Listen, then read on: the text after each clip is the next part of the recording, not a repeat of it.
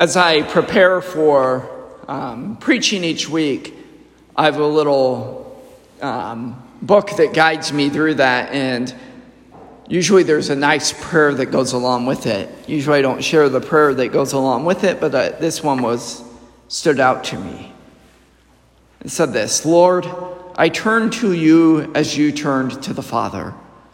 Protect me and guard me. Help me to be open to your word and scripture and in my everyday life.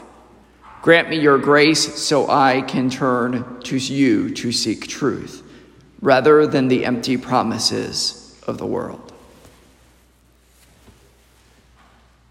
Jesus, as he prays for us in this gospel we just heard, he's praying as he's about to suffer his death.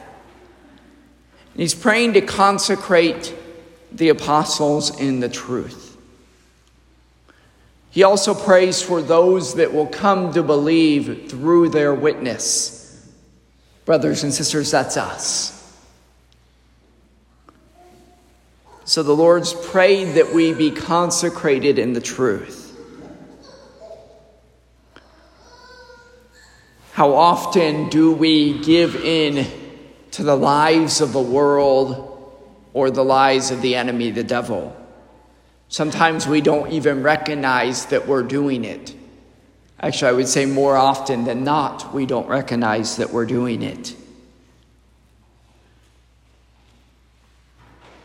And so we have to redouble ourselves, to allow ourselves to remain in the grace of God and remain in His truth. How do we do that? Well, the first things first, we're all doing it well right now, right? That we bring ourselves to the sacraments, right? To the reception of Holy Communion, to the reception of confession. That in those moments that we turn away from truth and that consecration and truth that happened at our baptism, right? That the Lord renews that in us Each time we give into the lies of the world, each time we allow ourselves to believe that those things of the world, the temptations of the world, sin,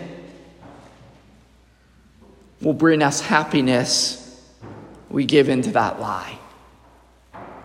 Right? The ultimate and the true way that we can be fulfilled is by remaining in the truth in the word of Jesus Christ.